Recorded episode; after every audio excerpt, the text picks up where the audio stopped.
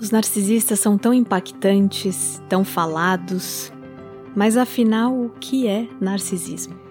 Quais são as suas manifestações, origens e como podemos lidar com pessoas que têm essa personalidade? Eu sou Luri Tomioka, terapeuta, te dou boas-vindas ao podcast Conflito em Paz e vamos juntos lançar a luz sobre esse tema tão importante. Eu quero começar falando que o narcisismo faz parte de todos nós. Ele é constitutivo do humano. A gente se apaixona pela nossa própria imagem, e sem o olhar e o reconhecimento das outras pessoas, a gente não sobrevive.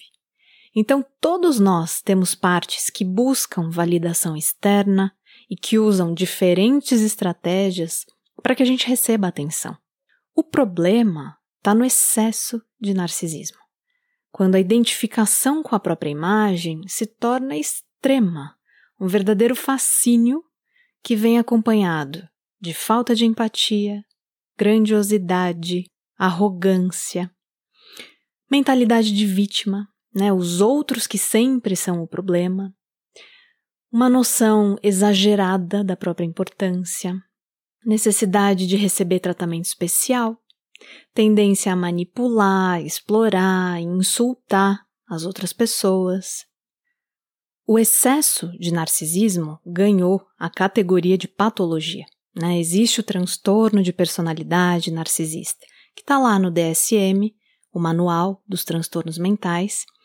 É um diagnóstico que segue critérios clínicos, mas tem uma observação importante aqui é, a doutora Ramani Durvasula, que é uma psicóloga americana, PhD, especialista no assunto, ela fala que são pouquíssimos os narcisistas que reconhecem que estão com um problema, ou que estão gerando dor nas suas relações e que vão buscar ajuda. Então, são raras, são poucas as pessoas que acabam recebendo esse diagnóstico. Quando a gente fala de narcisismo, a gente está descrevendo um padrão de personalidade, uma forma de sentir, pensar, agir e se relacionar com o mundo que é muito própria e que vem se amplificando demais com o materialismo, as redes sociais e esse mundo de imagem que a gente vive atualmente. Embora a gente não tenha as estatísticas, quem não conhece alguém que se encaixe nesse perfil? Narcisistas, sem dúvida, são pessoas extremamente inteligentes, sedutoras, carismáticas. Porém, ao contrário do que a gente imagina, essas pessoas têm uma autoestima muito baixa e sofrem de uma insegurança muito profunda. Elas estão tão desconectadas do seu eu verdadeiro, do seu valor intrínseco, da sua luz interior, que precisam desqualificar e muitas vezes humilhar as outras pessoas para se sentirem bem. E é frustrante, triste, para quem tem um vínculo muito próximo com uma pessoa narcisista, porque é muito difícil ter uma relação verdadeiramente íntima, saudável, em que exista reciprocidade, tolerância, empatia, você até pode ter momentos de carinho, de proximidade, mas sempre tem uma parte sua que fica hipervigilante e com a armadura posta, porque a qualquer segundo pode vir uma desqualificação, uma manipulação, um drama, uma cobrança excessiva da pessoa que tem esse padrão de personalidade. Então, é uma relação que traz muita insegurança, muitas vezes solidão ansiedade, instabilidade, um desgaste emocional, energético. Parece que você nunca consegue estar em paz, né? totalmente em paz e ser quem você é, com o coração aberto, ao lado de uma pessoa narcisista. E como que o narcisismo se manifesta? Né? Eu quero trazer aqui exemplos reais. O filho chega para o pai todo feliz, falando que foi super bem na prova, tirou nove, e aí o pai narcisista fala: É, mas você podia ter tirado um dez. Tem que estudar mais. Filho meu tem que passar no vestibular direto, hein? A filha que tá lutando contra a balança chega contando pra mãe, narcisista: Mãe, emagreci 5 quilos. E aí a mãe fala: Mas todas as tuas amigas estão com um corpo muito mais bonito que o seu. Quando eu tinha a sua idade, meu corpo era perfeito. A advogada, recém-formada, chega exausta na sala da chefe narcisista, contando que passou a noite em claro, no escritório, revisando mil contratos, e a resposta da chefe é: Eu não sou sua mãe para ter dó de você. Você não fez nada mais que a sua obrigação. Eu passei muitas madrugadas no escritório para chegar até aqui. Mais um exemplo. A mulher está começando um relacionamento com um cara narcisista, ele chama ela para jantar na casa dele de última hora. Daí ela fala que não pode naquele dia e ele responde assim: Puxa, eu fiquei horas cozinhando esse prato especialmente para você. É muito egoísmo da sua parte não vir. Bom, o que acontece é que as pessoas com personalidade narcisista elas não querem ser amadas, elas querem ser louvadas, veneradas. E não importa o que você faça, nunca será suficiente. Elas estão continuamente te desqualificando, acionando a crença de que você é um lixo, vão te fazer sentir o vazio que elas sentem, mas não são capazes de admitir que sentem, e injetar muita culpa dentro de você. O mito grego de Narciso ilustra muito bem essa dinâmica. Narciso só recebe do outro o seu próprio eco, né? Tá sempre buscando nos outros o reflexo de si mesmo. Então, o narcisista ele vai te expor como um troféu quando convém para a imagem dele, mas não está realmente preocupado com você, não te valoriza por quem você é, porque ele mesmo está desconectado da própria essência. Então, se você não reflete a imagem que ele espera, ele vai te, te descartar. Ou te tratar como se você fosse descartável. E talvez você esteja se perguntando: quais são as raízes do narcisismo? Por que será que as pessoas assumem esse padrão de comportamento? Na maioria das vezes, porque essas pessoas foram crianças muito negligenciadas, criticadas, que não tiveram suporte dos seus cuidadores, porque pai, mãe ou adulto responsável estava deprimido, distraído, ausente, estressado demais. Então, foram pessoas que não se sentiram validadas, crianças que não foram vistas por quem realmente são, que não ouviram do pai ou mãe um não importa o que aconteça, eu te amo e tô aqui para você. Então, acabam se tornando extremamente inseguras e criam, como um mecanismo adaptativo, como uma defesa, essa personalidade para conseguir sobreviver a um ambiente familiar muito hostil. As crianças que são muito mimadas, elogiadas demais, supervalorizadas, também podem se tornar narcisistas. Porque elas recebem a mensagem de que são especiais o tempo inteiro como se o mundo girasse ao redor delas. E elas também acabam não sendo vistas e amadas por quem realmente são, o que da mesma forma traz muita dor e insegurança. Outra possibilidade: pessoa que cresceu com um pai ou uma mãe narcisista e acabou normalizando esse jeito de ser e se relacionar. Esse foi o modelo que a pessoa aprendeu e seguiu reproduzindo.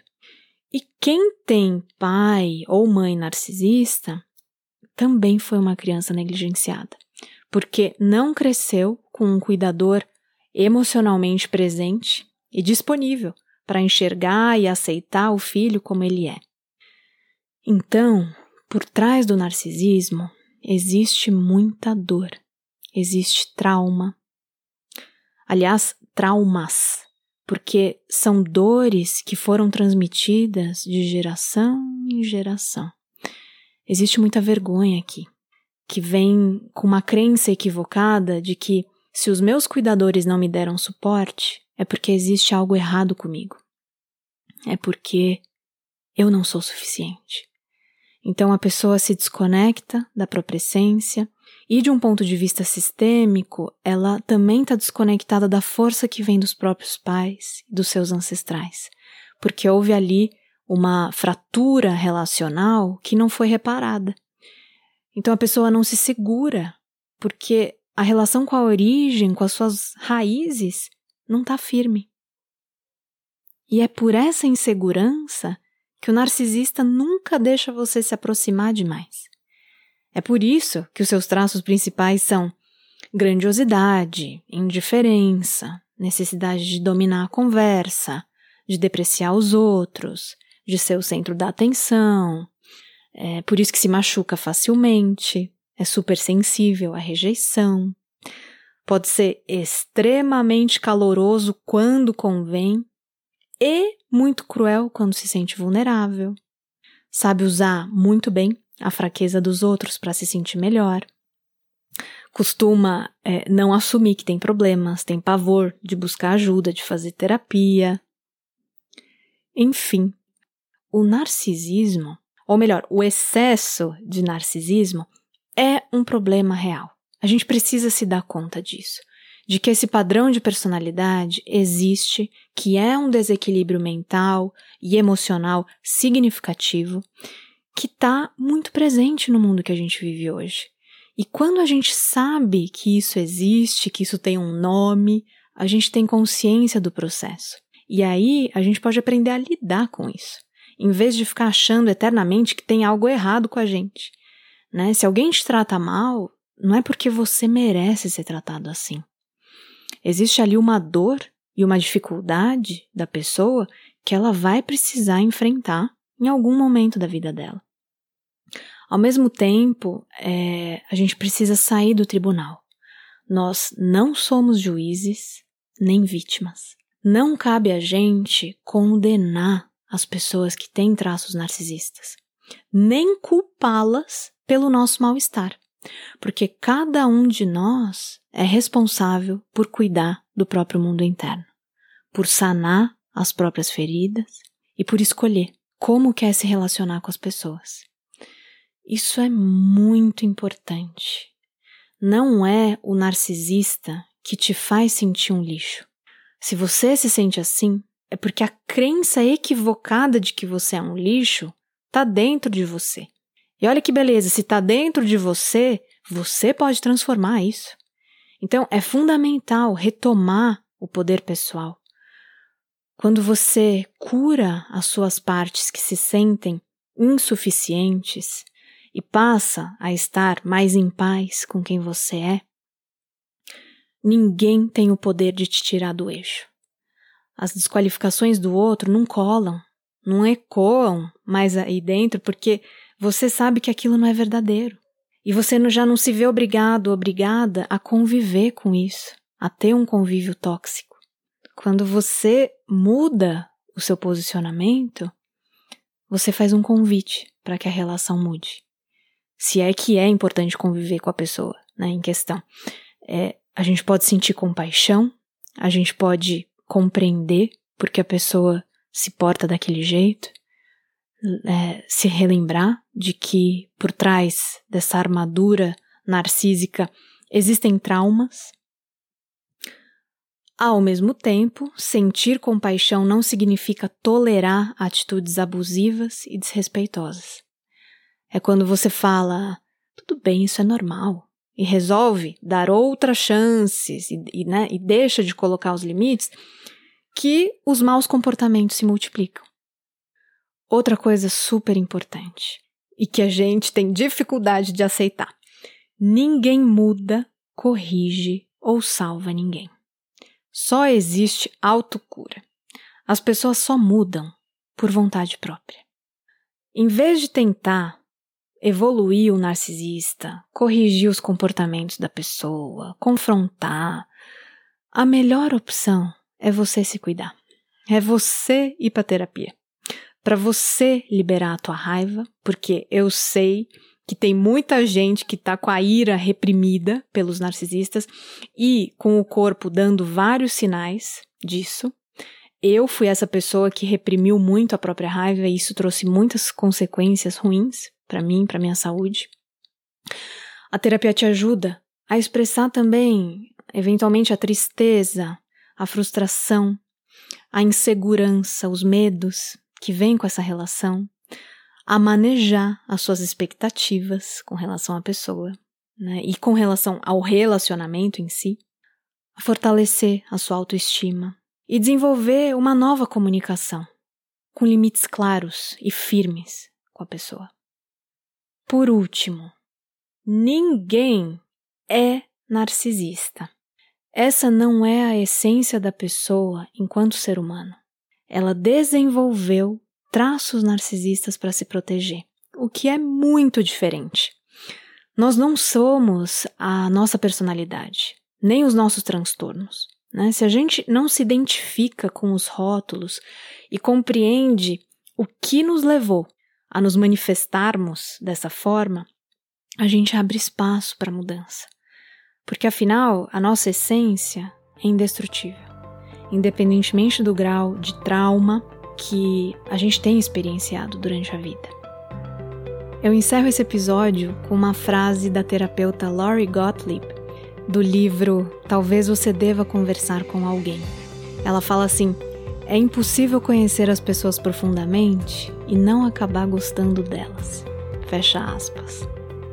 Todo mundo tem uma bondade intrínseca que a gente possa se abrir e se investigar em profundidade para reconhecer essa essência amorosa que está em todos nós e para a gente responder com amor diante de uma pessoa que tem traços narcisistas, cuidando do nosso próprio mundo interno, colocando limites claros, mantendo uma distância saudável, em vez de condenar ou tentar salvar a outra pessoa. Muito obrigada pela escuta e até o próximo episódio.